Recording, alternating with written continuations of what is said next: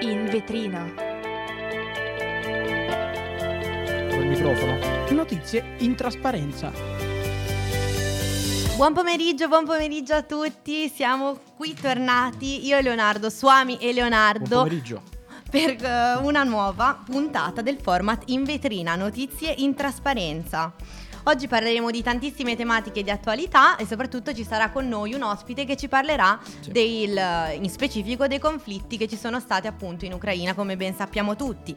Quindi vi consigliamo di rimanere con noi e prima di iniziare ovviamente vi ricordiamo di, segu- di seguirci su tutti i nostri social, Instagram e Facebook dove ci trovate come Radio Yulm e il nostro sito web www.radioyulm.it dove potrete anche sentire altri programmi e se volete appunto riascoltare la puntata di oggi.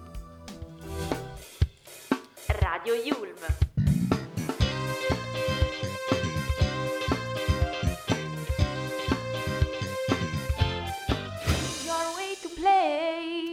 Ma partiamo subito con le notizie di oggi perché oggi è l'undicesima giornata di proteste in Francia, Proprio poiché così. app- appunto continua la mobilitazione contro la norma pensionistica che è stata fortemente voluta dal presidente Macron.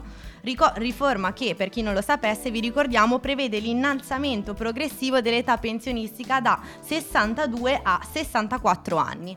Di fatto, eh, ieri in piazza eh, in Francia sono scese più di 450.000 persone per manifestare appunto contro questa protesta che, eh, contro questa riforma, scusate, che non è per niente voluta dai francesi. Eh, di fatto sono 800.000 i manifestanti nella capitale e contro i 119.000 che erano in realtà stimati eh, ad arrivare appunto.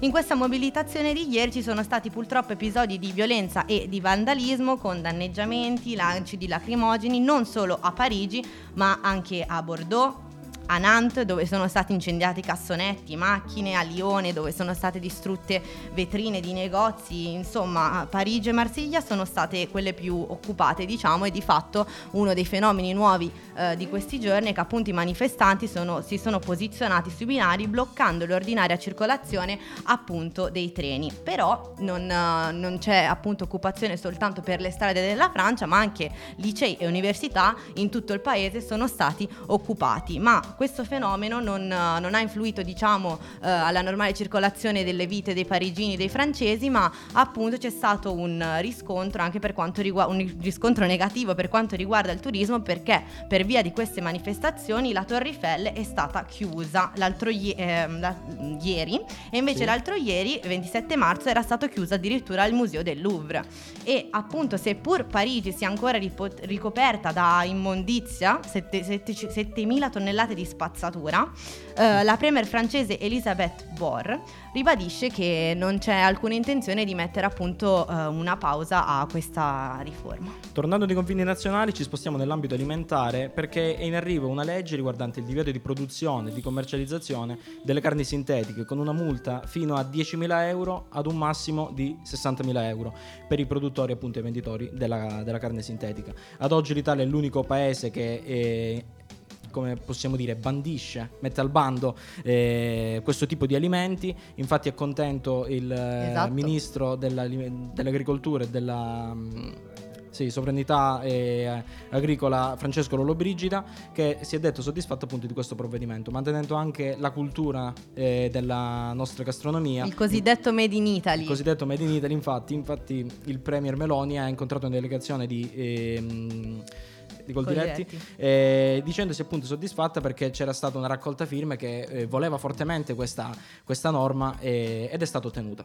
Esatto, esatto Leonardo. Però adesso finiamo con le notizie in Italia, ci spostiamo in un ambito un po' più internazionale, infatti ci spostiamo a Messico, a Ciudad Juárez, dove purtroppo c'è stato un bilancio di 39 morti appunto in un incendio che ha colpito ieri 28 marzo un centro per migranti appunto nella città messicana al confine con gli Stati Uniti. Da, quello- da quanto riportato secondo le autorità l'incendio si è sviluppato ehm, appunto nel- nell'Istituto Nazionale per le Migrazioni e... mm, le cause dell'incendio però non sono ancora state chiare, fatto sta che le vittime, che non sono ancora state rese note del tutto, ehm, so- erano soprattutto migranti mh, venezuelani appunto che erano diretti negli Stati Uniti e queste sono le uniche informazioni appunto che ci sono state, Eh sì. ehm, sono- che sono state diffuse.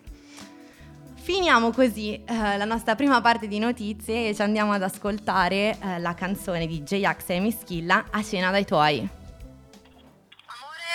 Ciao tesoro, ascolta, stasera che ora ti devo passare a prendere per uscire che mi sono dimenticato. Ma stai scherzando? Perché? A te cucina dai miei, lo sai da una settimana, hai capito? Vabbè, ascolta, non ci possiamo inventare una minchiata, non andare, io non è che ci voglio di venire stasera. Ma che cazzo dici? Mi dai una settimana, se non vieni ti perdi davvero stavolta, e fatti i tuoi conti. Ma non far così, dai. Ho l'ansia già dalle sei Perché stasera mi porti dai tuoi Hai detto che devo dargli del voi perché sono all'antica Cos'è medioevo? Ma ok Entro Emiliano, piacere Tuo padre mi invita a sedere E poi dice sai Mia figlia mi ha detto di te Della tua industria di caffè a San Tropez Io ti guardo tipo eh Che hai detto di me? Non sanno che campo col rap no. Intanto tua mamma mi guarda i tattoo Chissà se sapesse che sotto ne ho molti di più Poi mi chiede fai sport Di dove sei? Dove vi siete conosciuti tu e lei? Io dico al concerto di Lana Del Rey Anche se eravamo tutti ubriachi ad un rave Non sanno nulla di noi Di quello che vuoi, tu di quello che vuoi Ma tuo padre ti guarda come fossi una santa Cioè, cosa pensa che facciamo quando dormi da me, eh? Domani sera vengo a cena dai tuoi Cosa gli hai detto e cosa sanno di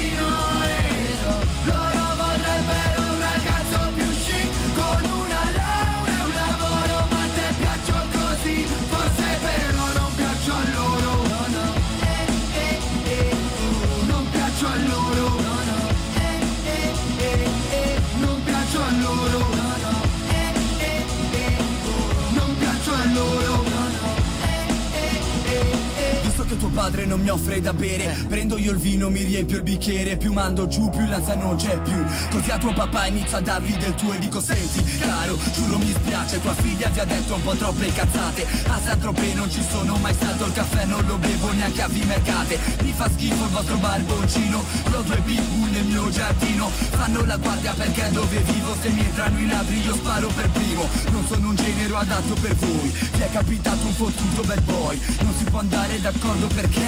Non piace a voi, voi non piacete a me. Ora tuo papà va fuori di sé. Tua mamma dice vai fuori di qua. Io vado fuori per te, lo sai. Ma domani sera si mangia dai miei. Oh! Domani sera vengo a cena dai tuoi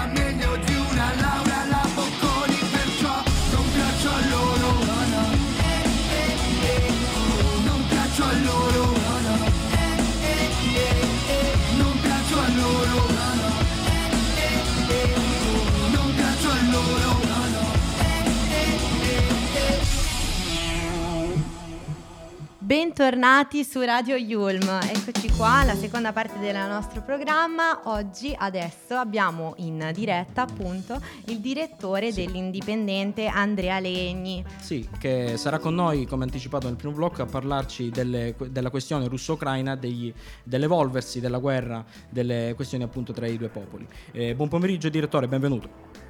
Buon Benvenuto. pomeriggio a tutti, grazie per l'invito e un saluto agli ascoltatori. Grazie, a lei. Allora, da più di un anno la situazione tra Ucraina e Russia va avanti, tra distruzione, morti, insomma, e soprattutto nel Donbass, ma è anche un eh, ping pong, possiamo dire, tra fake news, informazioni vere. Voi che siete quindi anche un giornale che punta molto sulla verità perché è finanziato dai soli lettori. Quanto la componente propagandistica in entrambi le fazioni è presente? Come distinguere i fatti dalle ideologie?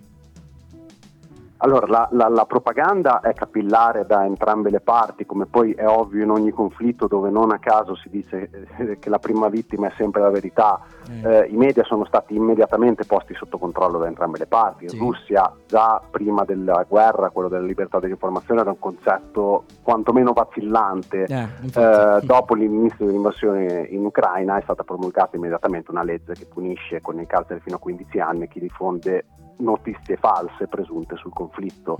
Eh, in Ucraina, dall'altro canto, dove anche prima del- della guerra la realtà era ben distante da quella di, di una democrazia compiuta, come eh, oggi viene un po' raccontato in Occidente, il problema si è risolto alla radice in maniera ancora più brutale, cioè Zelensky già nel marzo 22 ha accorpato per decreto tutti i canali TV, creando un'unica piattaforma informativa controllata dal governo. È chiaro che in questo panorama aspettarsi di ottenere qualcosa di diverso da una propaganda da, da una delle due parti in causa è una speranza vana. Eh, Purtroppo.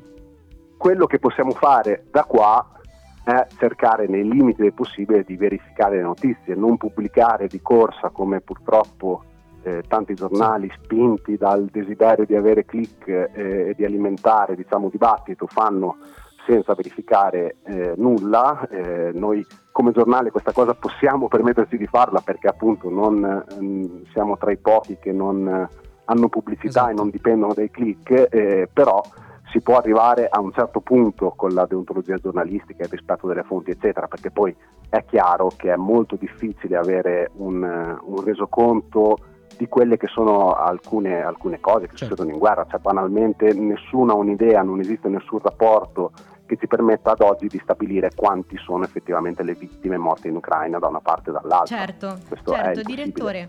eh, la fermo e le volevo chiedere una cosa, vorrei andare un po' più nello specifico, eh, riportando all'appunto una dichiarazione che aveva detto Putin, che aveva affermato appunto che stava mobilitando i suoi armamenti nucleari verso la Bielorussia, perché eh, ricordiamo che appunto questo conflitto non, non prende parte, cioè non prende solamente in considerazione Russia e l'Ucraina, ma vengono appunto presi di mira e purtroppo distrutti anche altri paesi. Quindi per quanto riguarda eh, la Bielorussia, che appunto dove verranno messi armamenti nucleari entro la fine dell'estate, almeno così afferma Putin, ehm, come viene considerato questo Stato? Uno Stato amico, uno Stato sfruttato?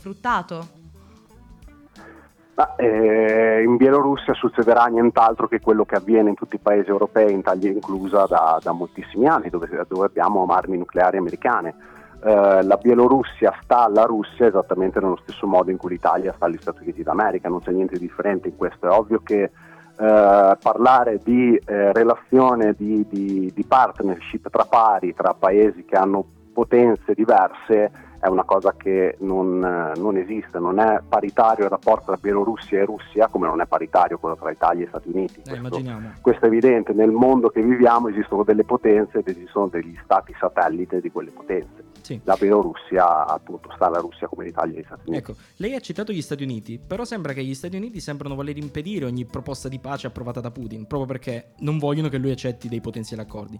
Volevo chiedere se è giusto, quindi, una soluzione di pace definitiva eh, o sbagliato, una soluzione di pace probabilmente provvisoria e, tappa- e tappabuchi, quella appunto ehm, nel caso in cui Putin dovesse accettare dei potenziali accordi.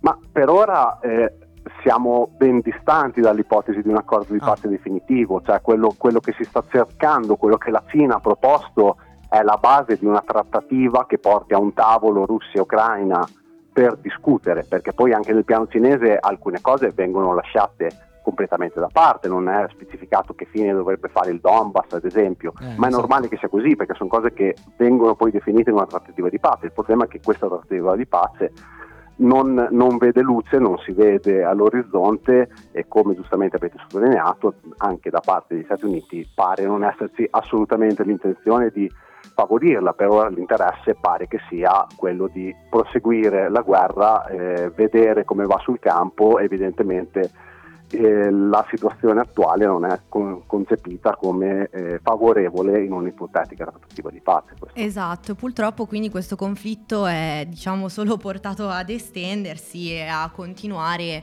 eh, in un modo progressivo, ma secondo lei questo conflitto eh, andrà ad allag- allargarsi in modo concreto con l'aumento degli, allu- degli aiuti militari per esempio e delle sanzioni oppure rimarrà eh, diciamo di questa grandezza?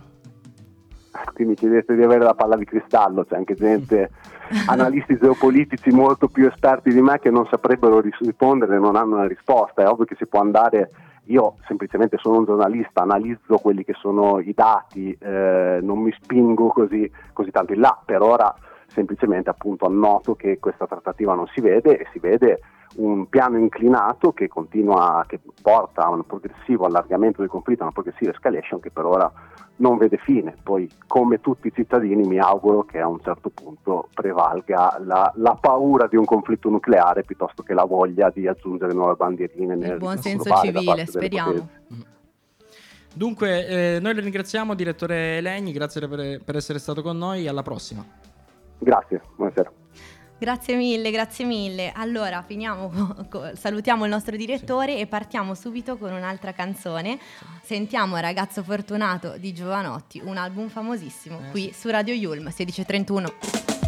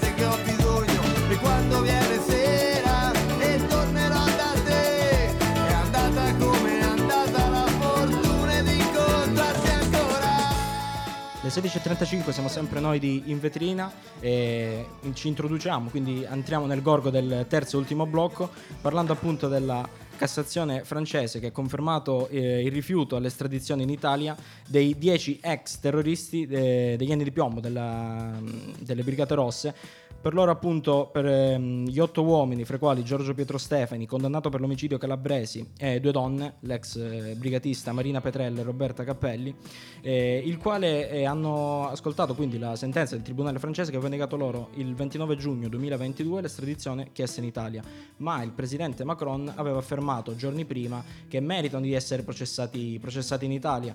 Dunque le famiglie qua si sono giustamente arrabbiate, sono indisposte. eh, Esatto, indisposte, Sì, molto indisposte, ma- dato che appunto queste, queste persone sono comunque cittadini italiani, Sì, giusto? ma infatti anche il ministro della giustizia Carlo Nordio si è stretto intorno a loro dicendo che appunto gli dispiace, faranno, non si arrenderanno, insomma faranno il possibile per, per continuare questa, tra virgolette, battaglia tra Italia e Francia. Esattamente Leonardo, rimanendo sempre in Italia dopo tutto il periodo del Covid in cui sono nati i famosi e tanto discussi chi se li vaccini, scorda? chi se li scorda davvero tra tutte le persone Novax, eh, Provax, insomma, sono emersi dei nuovi retroscena su, eh, trovati su dei documenti del eh, AIFA, Agenzia Italiana del Farmaco, appunto riguardante gli effetti dei vaccini sui soggetti particolarmente fragili. Di fatto si scopre che eh, non ci sono stati studi dedicati appunto a questi eh, effetti e- ed è stata eh, omessa diciamo questa informazione seppur se ne sia parlato così tanto nel periodo appunto della pandemia. Eh, la Procura di Bergamo, che ha condotto questa inchiesta sul Covid, ha appunto tenuto d'occhio i vertici dell'AIFA, quindi quelli i responsabili eh, della- di questi documenti in cui venivano esposte queste informazioni. E, mm, e purtroppo è, è prevalsa questa cosa del fatto che eh, il vaccino eh, era stato usato, diciamo, non per salvare le persone, ma che le persone erano state usate per salvare il vaccino e dunque se ne, se ne discute ehm, l'efficacia, la, Sì. la veritiera efficacia. Come desecretare quindi queste, queste mail eh, un po' top secret, ma eh, restando sempre nei confini nazionali, abbiamo fatto diciamo, un ping pong tra, tra Italia ed estero. Eh, parliamo del Varsel di Protroni in Rai perché dopo l'elezione del governo Meloni, quindi già a settembre, però comunque ha lasciato strascichi sulla- sull'amministrazione della- dell'azienda. Ricordiamo che il direttore Fortes eh, andrà via ad aprile, ma eh, mantiene quindi eh, tiene a galla le eccellenze della- dell'azienda, soprattutto ha speso parole al miele per eh, la programmazione di Rai 2, promuovendo gli ascolti. Ma non solo, perché salteranno, come abbiamo detto, eh, tante teste, tra virgolette, no? soprattutto ai TG, in particolare al TG1 e al TG3. Uno di questi, tra tutti, a proposito di TG3, sarà Fabio Fazio, che non rinnoverà il suo contratto e inoltre ehm, anche Lucia Annunziata eh, di mezz'ora. Radio You.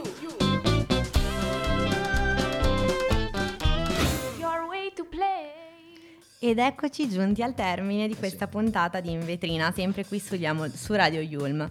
Oggi è stata davvero una giornata ricca di avvenimenti, noi speriamo di avervi informato al meglio, vogliamo ringraziare di nuovo eh, il direttore dell'Indipendente, Sì. grazie mille per essere stato Grazie qui con noi, sì, sì. grazie mille e quindi noi speriamo di avervi fatto scoprire nuovi fatti di cui eh, non eravate a conoscenza. Noi vi ricordiamo di seguirci sui nostri canali social Facebook Radio Yulm e Instagram Radio Yulm e soprattutto nel nostro sito per ascoltarci giornalmente. Radio Yul- ehm, in vetrina torna domani sempre su Radio Yulm alle 16.15, noi quindi ci rivediamo domani. Ciao! Un saluto!